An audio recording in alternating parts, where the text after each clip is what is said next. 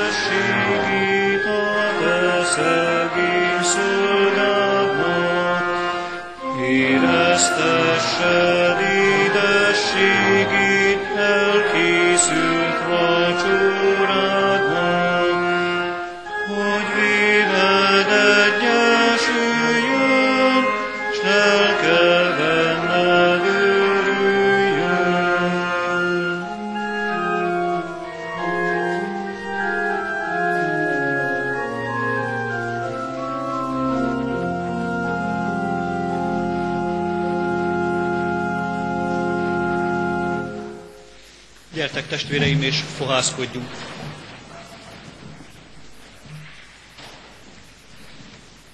Szentlélek Úristen, szállj le miránk, és vezessel minket ígéd és sákramentumod által a Krisztus Jézussal való közösségre. Amen. Testvéreim, hallgassátok meg most azt is, miképpen szerezte a mi Úrunk Krisztusunk az Úrvacsora sákramentumát. Elénk adja ezt az első három evangélium is, mégis legteljesebben Pálapostól írja meg, Korintus beliekhez írt első levelében, a 11. fejezetben, a következőképpen. Én az Úrtól vettem, amit nektek át is adtam, hogy azon az éjszakán az Úr, amelyen elárultatott, vette a kenyeret, hálát adva megtörte, és ezt mondta, vegyétek, egyétek, ez az én testem, amely ti érettetek megtöretik, ezt cselekedjétek az én emlékezetemre. Majd vette a poharat is, miután vacsoráltak, ezt mondva, eme poháram az új szövetség az én vérem által. Ezt cselekedjétek, valamennyiszer isszátok az én emlékezetemre. Mert valamennyiszer eszitek-e kenyeret, és isszátok-e poharat, az Úrnak halálát hirdessétek, amíg eljön. Testvéreim, hallottuk az igét, és íme szemünk előtt vannak látható jegyek. Az Úrnak halálát hirdeti számunkra, és annak jó téteményét kínálja, hogy felkészítsen minket az ő visszajövetelére. Mielőtt még bűnbánattartásunkat véghez vinnénk, testvéreim, hallgassátok meg az Úrnak egy másik igéjét is, egészen pontosan a János írása szerinti evangélium 14. fejezetéből annak 26. versét, ennek alapján az ő szent lelke segítségével néhány szót szeretnék még intézni hozzátok. Ez az egyetlen igevers, tehát János Evangélium a 14. részének 26. verse így szól. Jézus mondja, a pártfogó pedig, a Szentlélek, akit az én nevemben küld az Atya, Ő tanít majd meg titeket mindenre, és eszetekbe juttat mindent, amit én mondtam nektek. Amen. Foglaljátok el a híreket, testvéreim. Hm.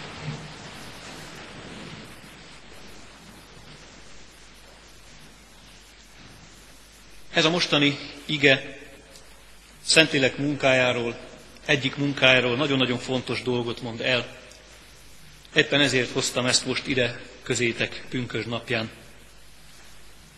Egyetlen egy dolgot mond ugyanis ez az egyetlen ige vers, ami mégis két részre bomlik. Ez az egy dolog pedig az, hogy a lélek, a Szentlélek tanít és emlékeztet. Tanít és emlékeztet Isten akaratára, Krisztussal összhangban, és emlékeztet Jézus szavaira, azt mindig aktuálissá, mindig élővé, mindig valóban hatóvá és élet, életté válva. A lélek tehát tanít és emlékeztet. De hogyan tanít a lélek? Amikor ezen gondolkodtam, akkor az jutott eszembe, mindannyian, is, mindannyian ismerjük Ezópusz nevét.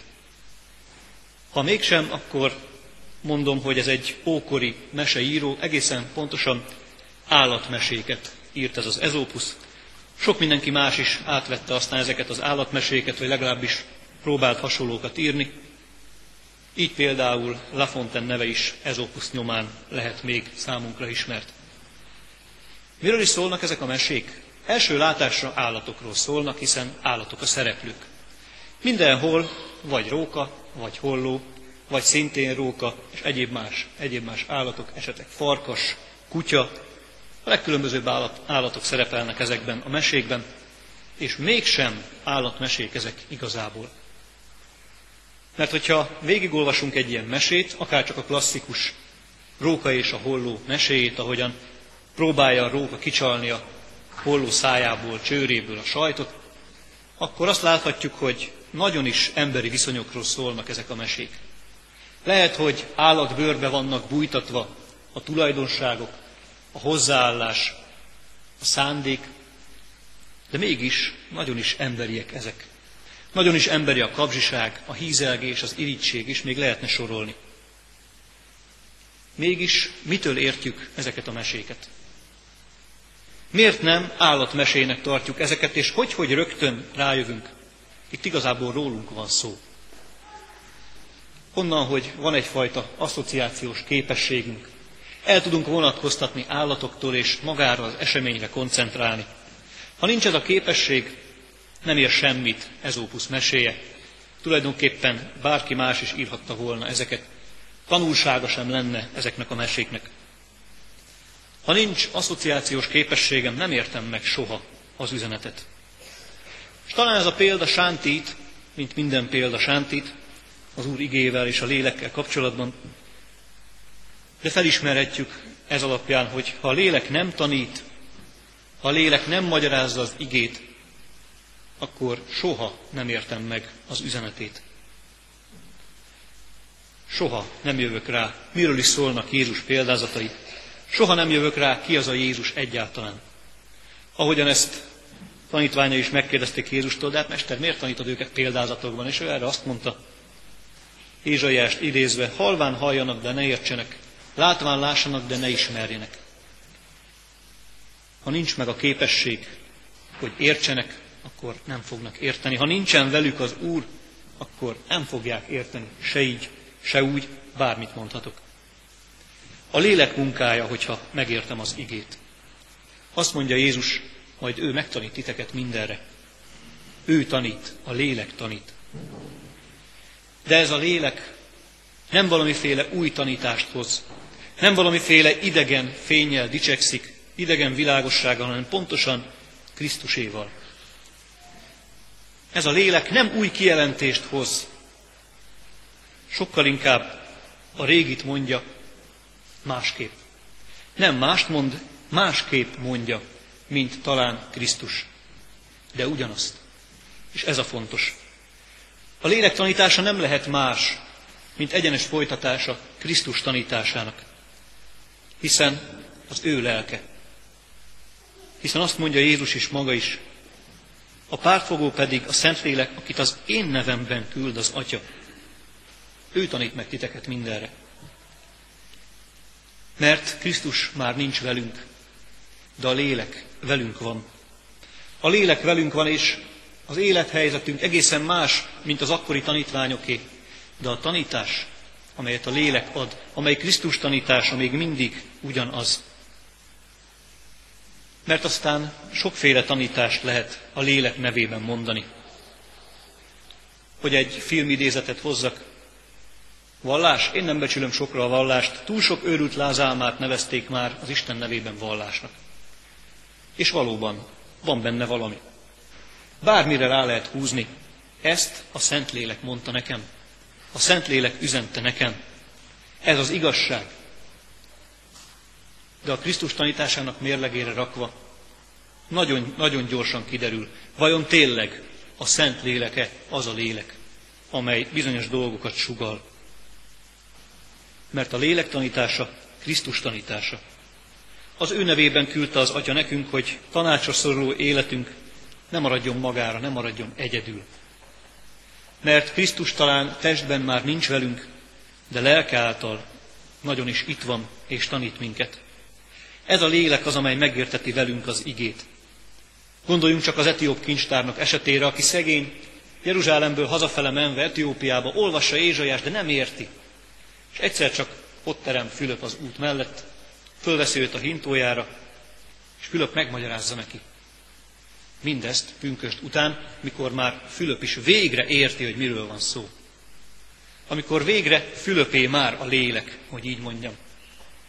Amikor meg tudja neki mondani, hogy figyelj, akiről itt szó van ebben a könyvben, az az a Krisztus, akit nem is olyan régen megfeszítettek, de aki feltámadt. És akkor érti meg az etióp kincstárnok is azt a szöveget, ami egyébként előtte van egy ideje. Vagy ahogyan Szent Ágoston mondja, nem láthatom meg az Istent, mert nincsen hozzá szemem. Honnan láthatnám meg az Istent, akkor mégis?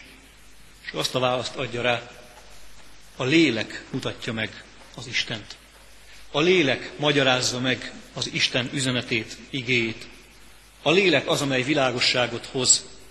Röviden, ahogyan itt le van írva, a lélek az, amelyik tanít, aki tanít.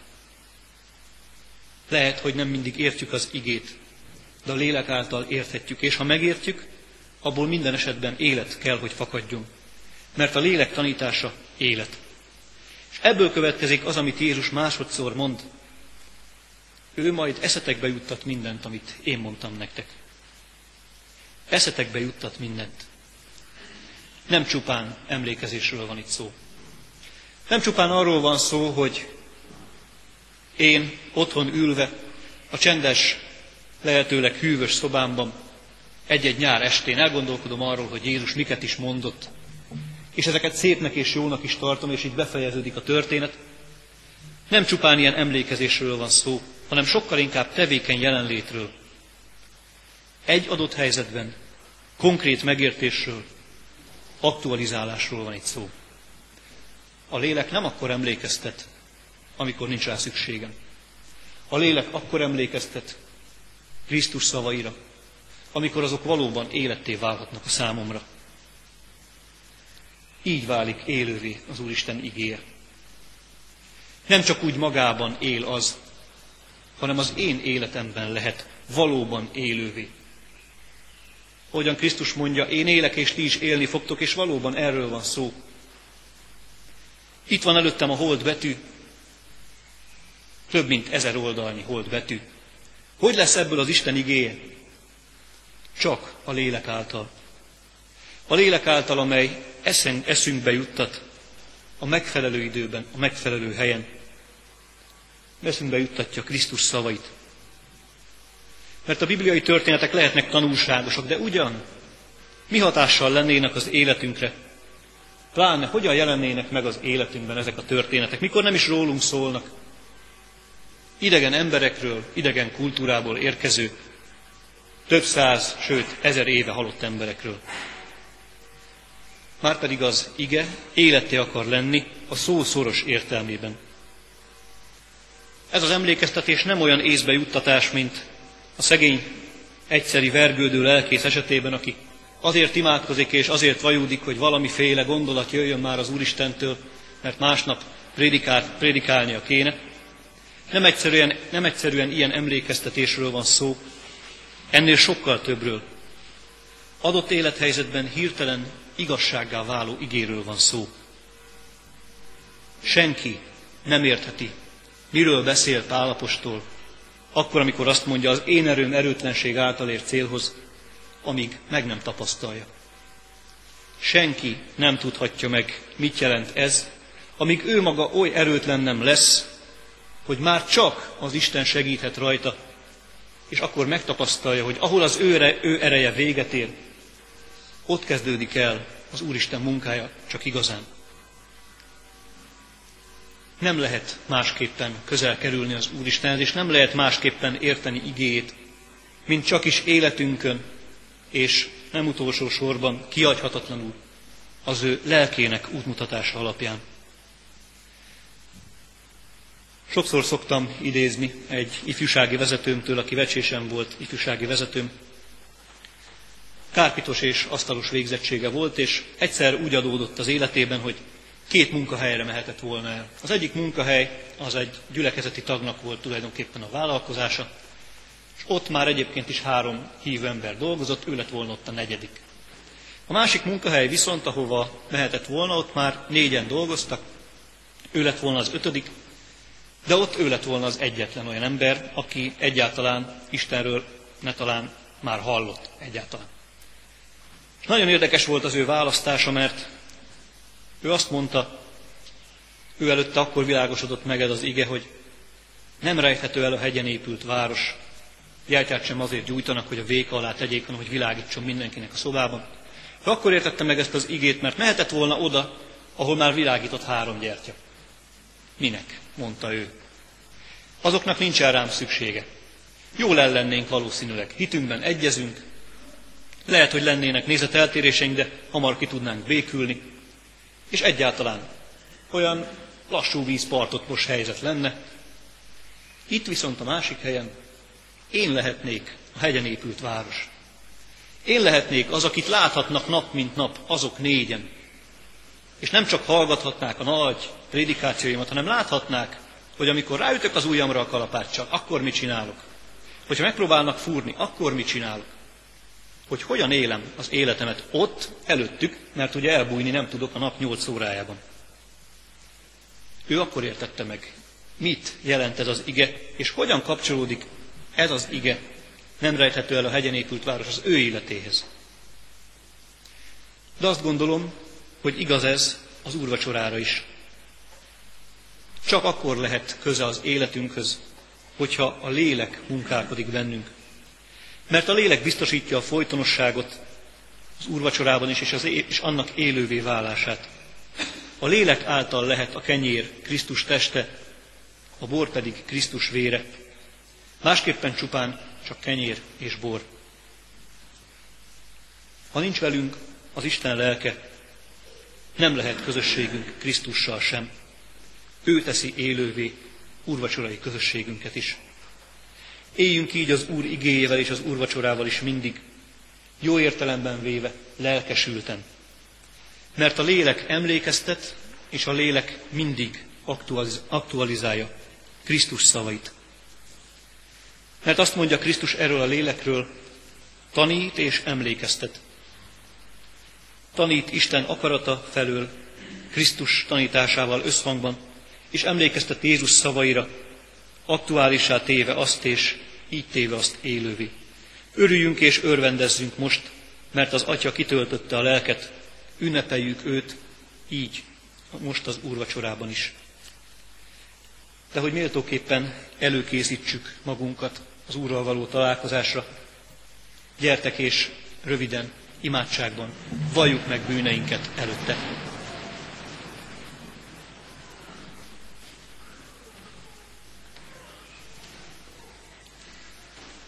Urunk, mennyei atyánk, megvalljuk előtted, hogy nem vagyunk méltók erre a közösségre.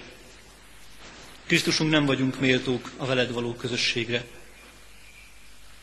Nem vagyunk méltók, hogy hajlékunkba jöjj. De Urunk, köszönjük, hogy ha csak egy szót szólsz is, meggyógyul a lelkünk. Köszönjük Krisztusunk, hogy nem bűneinkre tekintesz. Köszönjük, hogy megbocsátod mindazokat a hibáinkat, védkeinket és bűneinket, amelyeket elkövettünk, vagy akarattal, vagy véletlen folytán önhibánkon kívül, de mégis, amelyek rosszul sültek el. Urunk, így kérünk, hogy bocsásd meg azokat a védkeinket, amiket szóban, avagy tettben, vagy mulasztással, vagy gondolatban követtünk el. Urunk, Te tudod, hogy mik ezek, még akkor is, ha mi nem mindegyikre emlékszünk. Kérünk, bocsáss meg nekünk. Engedj minket a Te közeledbe. Hadd jöjjünk hozzád ide a bocsánat helyére, a szeretet helyére. Kérünk, Urunk, lelked által tedd világossá számunkra a Te bocsánatodat, annak erejét, annak valóságát. Add, hogy ebben a falat kenyérben és ebben a kortyborban felismerjünk Téged. Szentlélek, Úristen, valóban jelenítsd meg közöttünk most Krisztust, hogy lehessünk egy közösségé, egymással és ő vele. Szentlélek, Úristen, te meg szemünket erre a csodára. Amen. Krisztusunk hálás a szívünk, mert hallhatjuk ígéret, hallhatjuk tanításodat, és érthetjük azt. Ismerhetjük szavaidat, és emlékezetünkbe idézhetjük azt. Urunk, nem magunktól van ez a csoda. Köszönjük neked, hogy velünk van a lélek, akit te küldtél, aki tőled és az atyától származik. Köszönjük, hogy ez a lélek tanít és emlékeztet minket te rád, a te szavaidra. Köszönjük neked, hogy így vehetjük komolyan azt az igét is, amely azt mondja, ez az én testem, mely ti megtöretik. Ez az én vérem, az új szövetség vére. Köszönjük Krisztusunk, hogy komolyan vehetjük, és hogy most magunkhoz vehettük egyegyeket. Köszönjük, hogy valósággá válhat életünkben a Te megváltó munkát, Krisztusunk. Köszönjük neked ezt a közösséget, amelyet most átélhettünk veled és egymással is, hogy egybe szerkesztettél a lélek által, mint egy egyházat. Szentlélek Úristen, arra szeretnénk kérni, hogy ha elhagyjuk a helyet, akkor is maradj velünk, taníts és emlékeztes minket a Krisztus szavaira, Krisztusra magára. Ne hagyj el minket. Krisztusunk légy velünk a te lelked által minden napon a világ végezetéig. Amen. Testvéreim, most pedig imádkozzunk a Krisztus Urunktól tanult szavakkal. Mi, Atyánk, aki a mennyekben vagy, szenteltessék meg a Te neved. Jöjjön el a Te országod, legyen meg a Te akaratod, amint a mennyben, úgy itt a földön is. Ami mindennapi kenyerünket add meg nekünk ma, és bocsásd meg védkeinket, miképpen mi is megbocsátunk az ellenünk védkezőknek. És ne vigy minket kísértésbe, de szabadíts meg minket a gonosztól, mert Téd az ország, hatalom és a dicsőség mindörökké. Amen. Mielőtt még az Úr kérnénk és vennénk, dicsérjük őt énekszóval. Dicsérjük őt a 374-es számú dicséretünkkel. 374-es számú dicséretünknek mind a hat versével viszonylag rövid versekről van szó. A pünkösnek jeles napján Szentlélek Isten küldeték erősíteni szívüket az apostoloknak.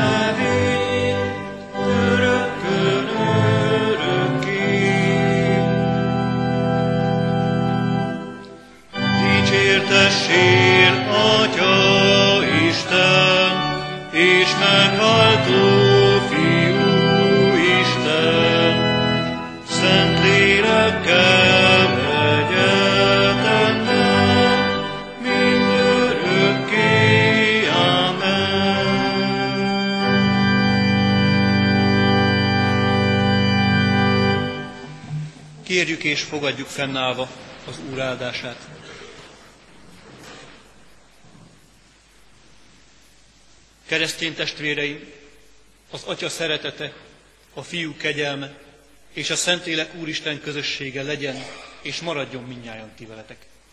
Amen.